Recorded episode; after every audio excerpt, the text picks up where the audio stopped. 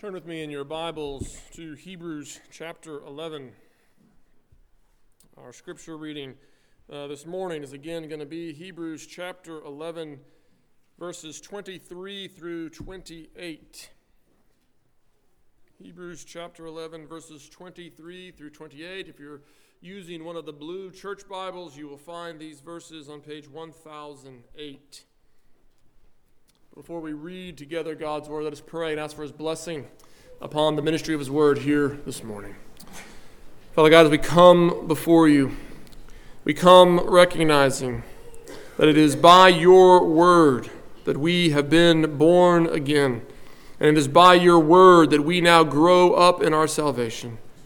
And so we ask, Father, that you would nourish us by your word even here this morning that through the ministry of your Spirit, you would prepare our hearts to receive your truth, that you would cause it to be planted deep and to take root, and that you would even begin to bring forth its fruit in our lives to the praise of your glory.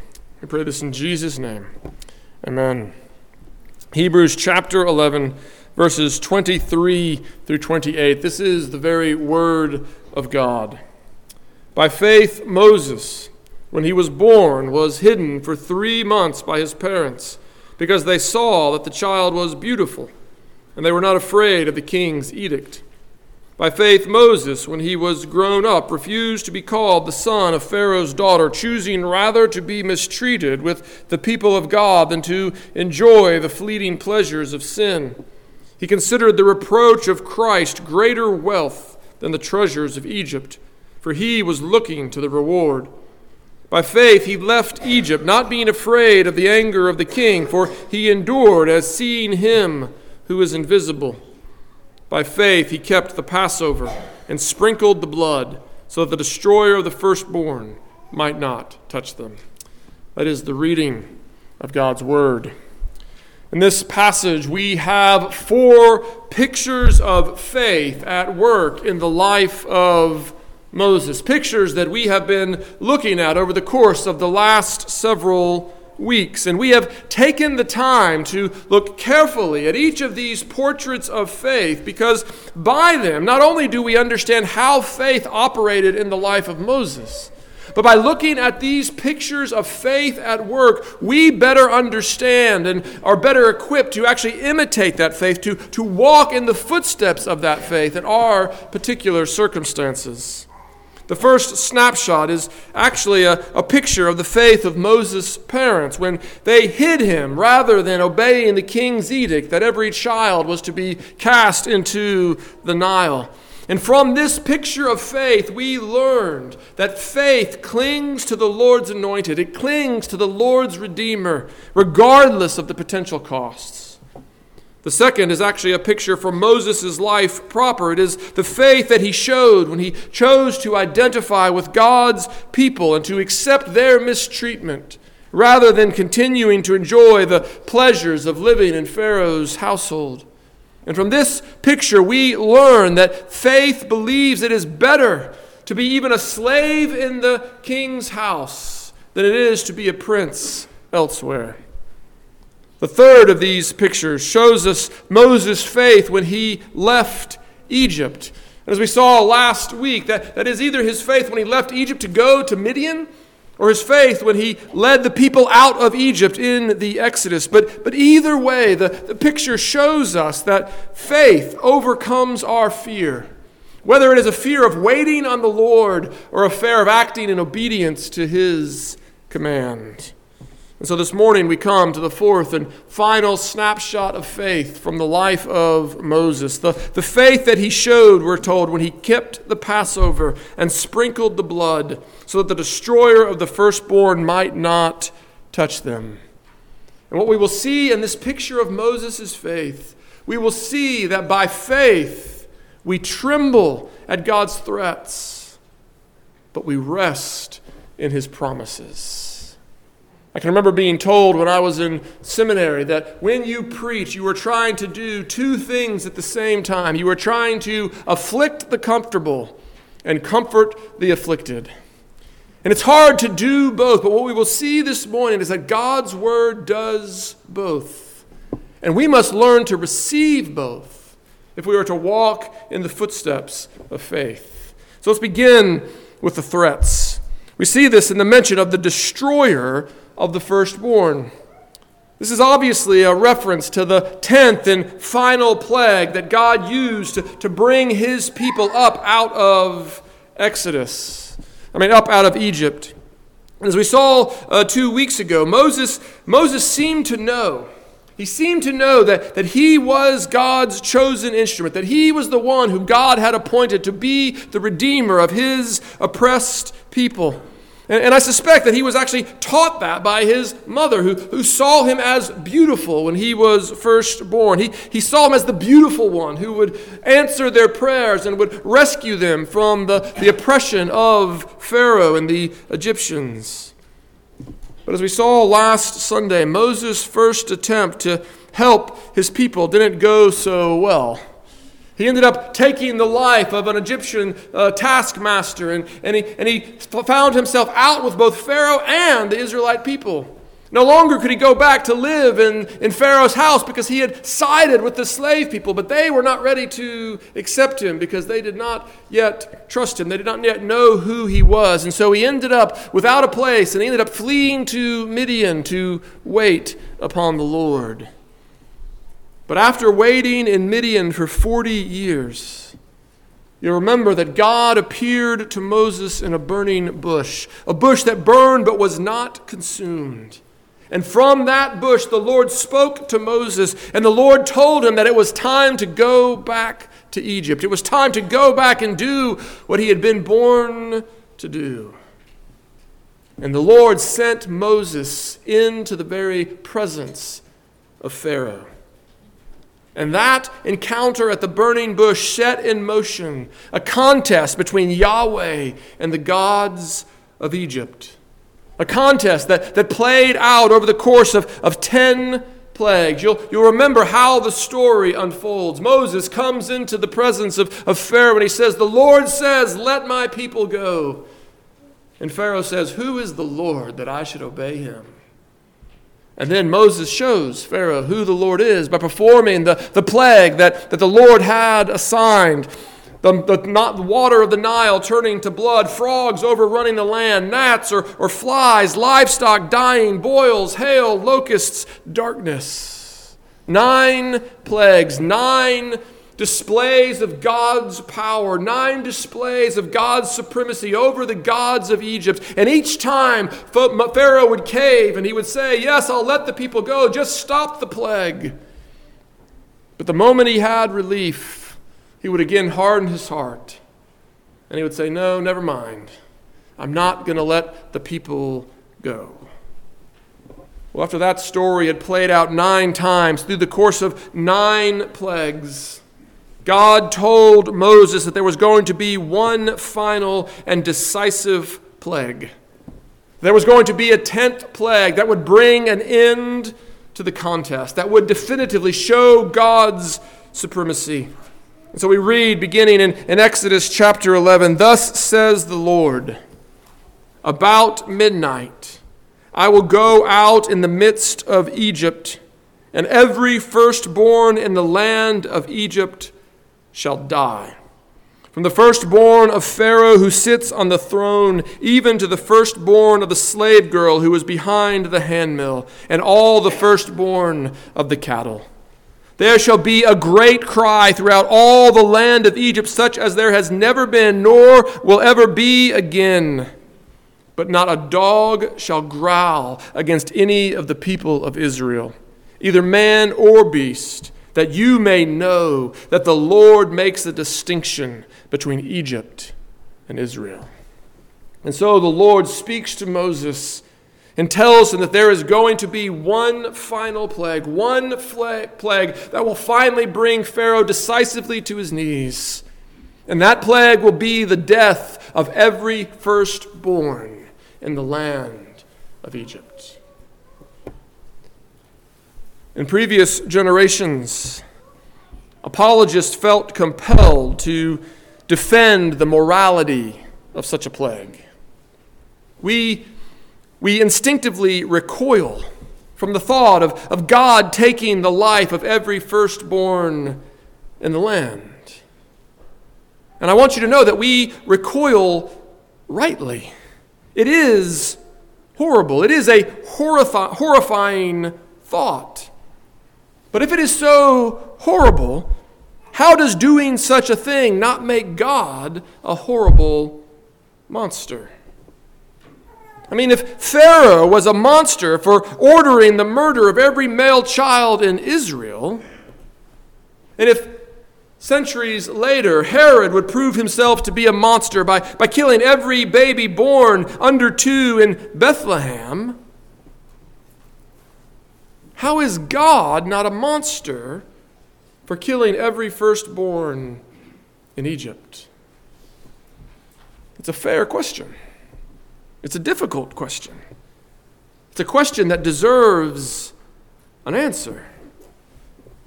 And the answer is found in the reality that God is God and Pharaoh is not.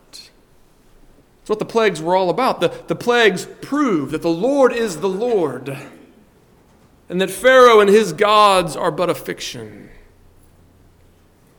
God is God. Pharaoh is not. And therefore, Pharaoh, nor any other man, has the right to take life on his own terms and for his own purposes. Life belongs to God and to, to God alone. The, the prerogative of, of taking life belongs to no human being. But it does belong to God.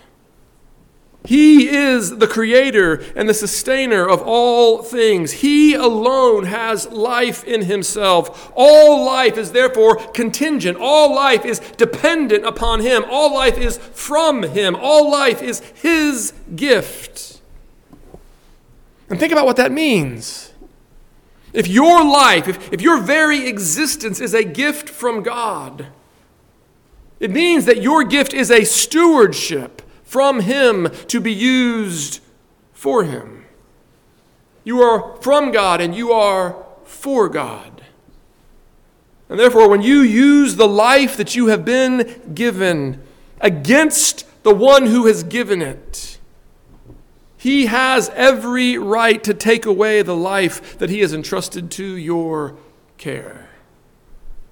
When we assert ourselves as king, as our own rightful Lord, rather than serving Him who is rightly King. We prove ourselves traitors and rebels against the only source of life, and therefore we forfeit our lives. It is why the wages of sin is death. Life belongs to God and to Him alone. If you have life this morning, it is on loan from Him, it is His gift. And you are to use it on His behalf in the service of His kingdom to the praise of His glory. If you are using your life for any other purpose, you have long since forfeited your right to life. And furthermore, God has the right, as God, to execute your just judgment at any moment. At any moment, he can pour out his justice. It is only his great mercy that delays. What Peter tells us, he is not slow to keep his promises, as some count slowness. He is actually patient.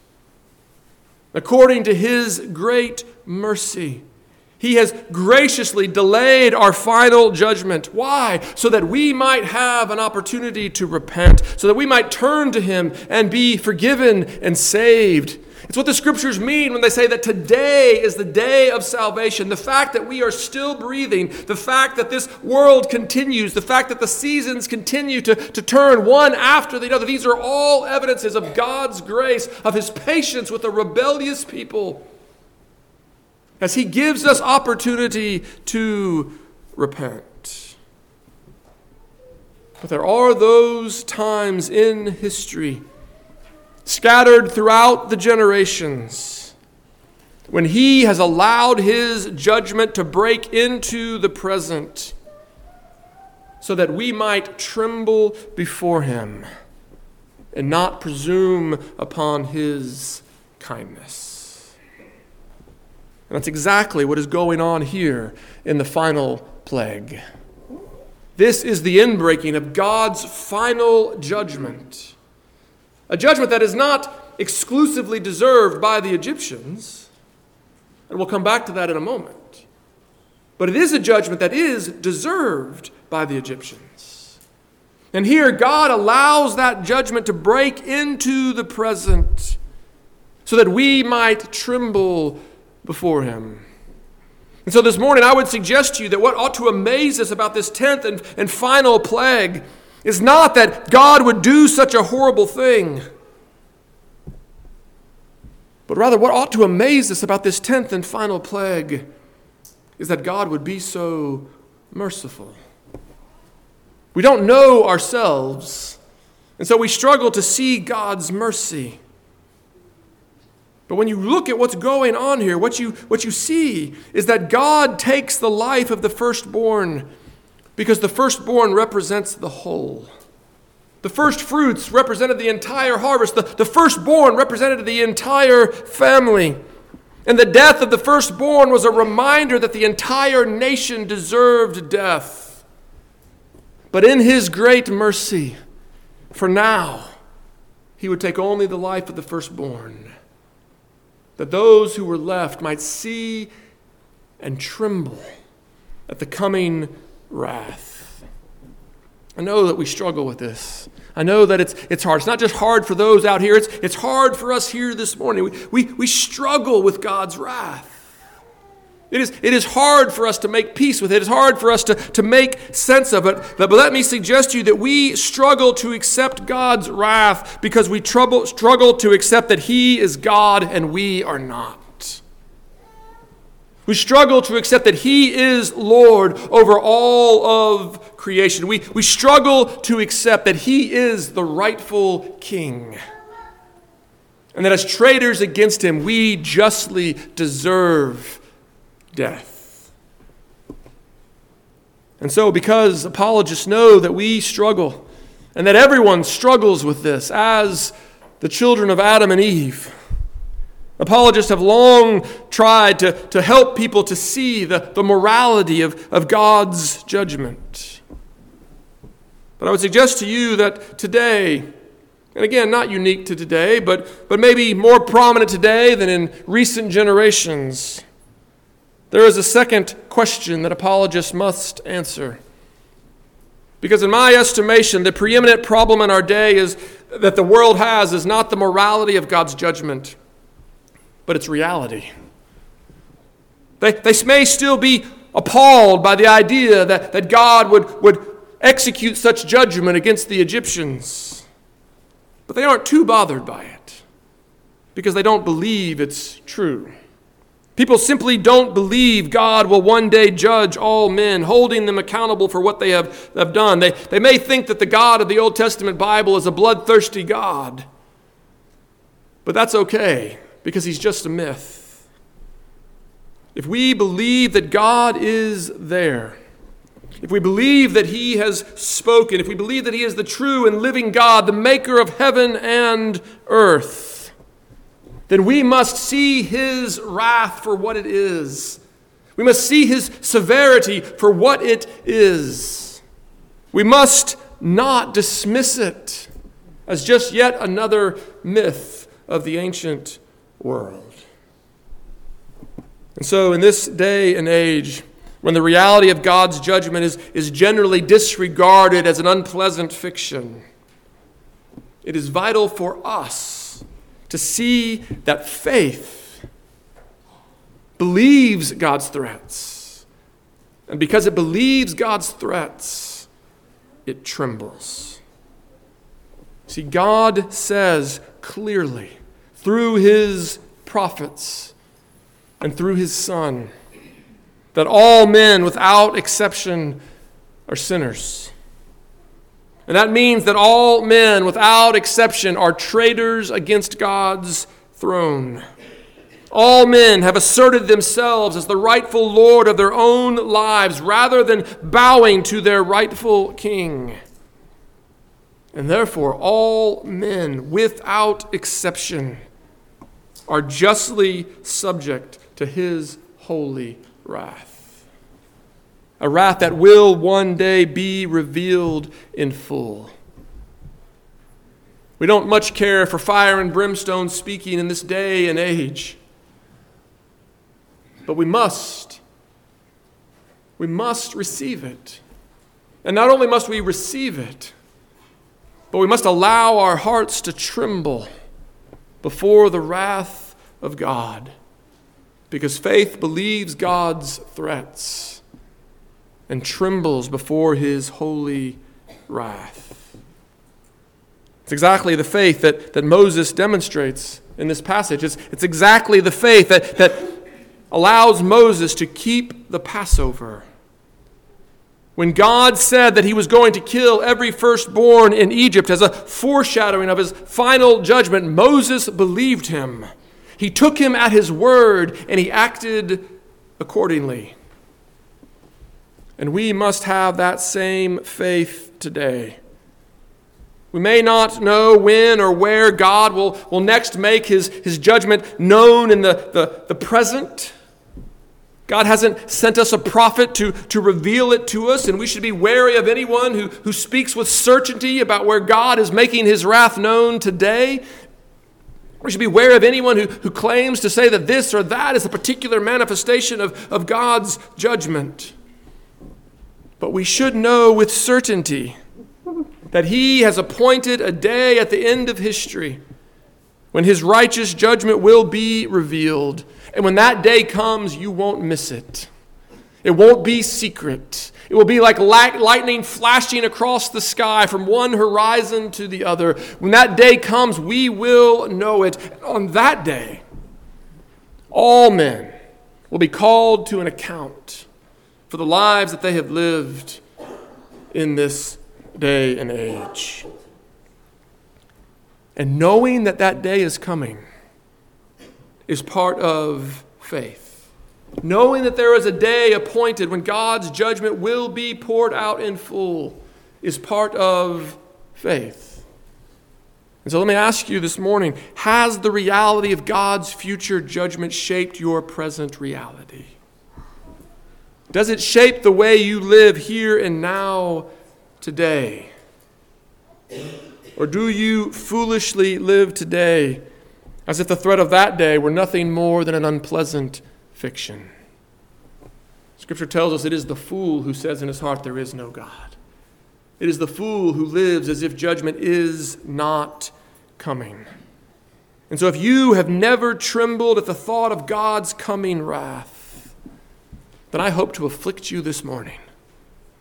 I hope that, that you will see and understand the coming judgment and you will tremble. I pray that the Spirit will strike real fear into your heart even this morning. And I would encourage you to pray the same. Pray for God to open your eyes to His own severity, that you might know Him as He is, and not as you've imagined Him to be. But if you know all too well what it is to tremble at the fear of God, if you know all too well what it is to, to, to, to fearfully anticipate his coming judgment, then I pray that you will not stop with simply seeing his threats.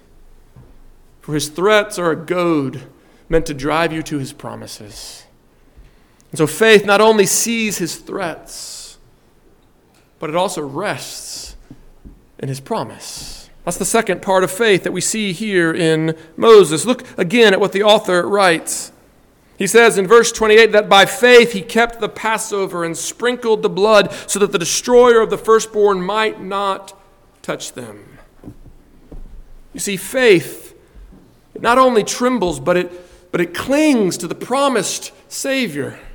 We see this in, in Moses keeping the Passover. When God announced the final plague, he, he said to the people, There shall be a great cry throughout the land of Egypt, such as there has never been, nor shall ever be again, but not even a dog shall growl against my people.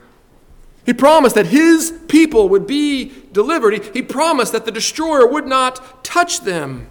That was God's promise. But the promise required a response. The promise had to be received with faith. And the faith that received the promise expressed itself in keeping the Passover. We read in Exodus chapter 12 that, that, Moses called all the elders of Israel together and said to them, Go and select lambs for yourself according to your clans and kill the Passover lamb. Take a bunch of hyssop and dip it in the blood and, and take that blood and, and touch it to the lintel and to the two doorposts with the blood that is in the basin. And none of you shall go out of the door of his house until the morning. For the Lord will pass through to strike the Egyptians, and when he sees the blood on the lintel and the doorposts, the Lord will pass over that door and will not allow the destroyer to enter the house and strike you. When the destroyer sees the blood, he passes over that house. Those who come under the blood are safe because the Passover lamb has already died in their place. That is the faith that clings to the promise. And that is the faith that we must have today. And we have that faith today by coming under the blood of the Passover lamb. You may remember that Jesus' final meal with his disciples was a Passover meal. He was explicit in the instructions Go and prepare the Passover. I have desired to celebrate this Passover with you. But he doesn't celebrate it merely as a Passover. It's not merely a remembrance of, of what God did, Jesus tells us plainly that it is now to be a remembrance of what he is about to do. We read in Matthew 26 that, that Jesus said, Now as they were eating, Jesus took bread and after blessing it, broke it and gave it to his disciples, saying, Take, eat, this is my body. And he took a cup, and when he had given thanks, he gave it to them, saying, Drink of it, all of you, for this is the blood of my, uh, my blood of the covenant, which is poured out for many for the forgiveness of sins. In doing this, Jesus redefines and repurposes the, the Passover meal. No longer would that meal be simply a, a, memory and a celebration of what God had done for the people when they were slaves in Egypt, when He brought them out with a strong right arm. From now on, from that point forward, the people of God would feast together at the table in memory of what God had done through Jesus Christ, the Passover Lamb, the Lamb of God who takes away the sins of the world. Through His body and blood broken and shed on the cross at Calvary, we have been redeemed redeemed not just from slavery in Egypt, but from a slavery to sin that leads to death. And today we express the faith of Moses, not only by trembling at the promise that one day his wrath will be poured out in full, but by coming under the blood so that that wrath will not be poured out on us, but rather so that wrath was already poured out in full on our Savior. It's what we do when we come to this table. When we eat this meal together, we are actively taking part in the meal of Jesus' death.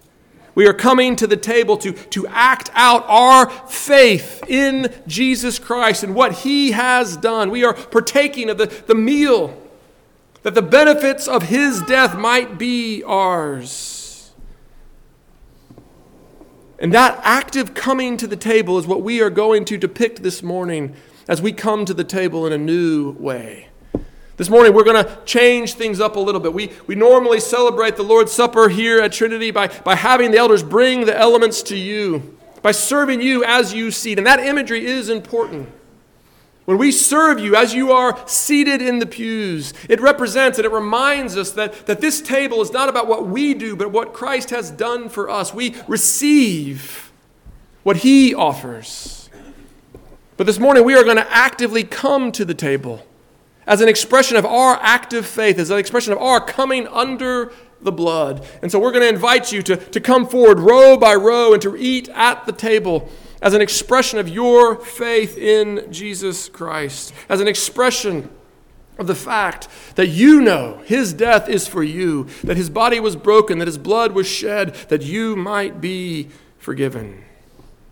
Now, obviously, merely eating and drinking is not enough. These things are not magic, they, they don't work automatically. You must eat in faith. But know this faith eats. Faith comes to the table and feasts. And coming to the table and eating the bread and the cup that the Lord has provided, faith is nourished to grow up in its salvation. And so, if you know what it is to tremble at God's wrath, I hope this morning you will tremble in faith. But I hope you won't stop there. I hope this morning that you will see that the same faith that takes God seriously when he threatens takes him at his word when he promises. The faith that trembles at God's wrath should rest in his mercy. God has said that the one who receives and rests upon Jesus Christ for salvation, that one will never be put to shame. And if you believe that, then rest in that promise even this morning. Rest in Him, for in Him you are safe. One day the destroyer will come, but He will not touch you if you are under the blood of the Passover lamb. And because such an absolute refuge is ours in Christ, that is one reason we call this good news. Do you believe that? Amen. Let us believe it together. Father God, we come before you now, humbly asking, humbly asking that you would give us eyes to see you in your glory ears to hear your threats, a heart to tremble at your severity, but also a full comprehension of the mercy that is ours in Christ, that we might rest secure and confident in Him. Father, do this work, we pray, by your Spirit, through your word, and through this meal. We pray it in Jesus' name. Amen.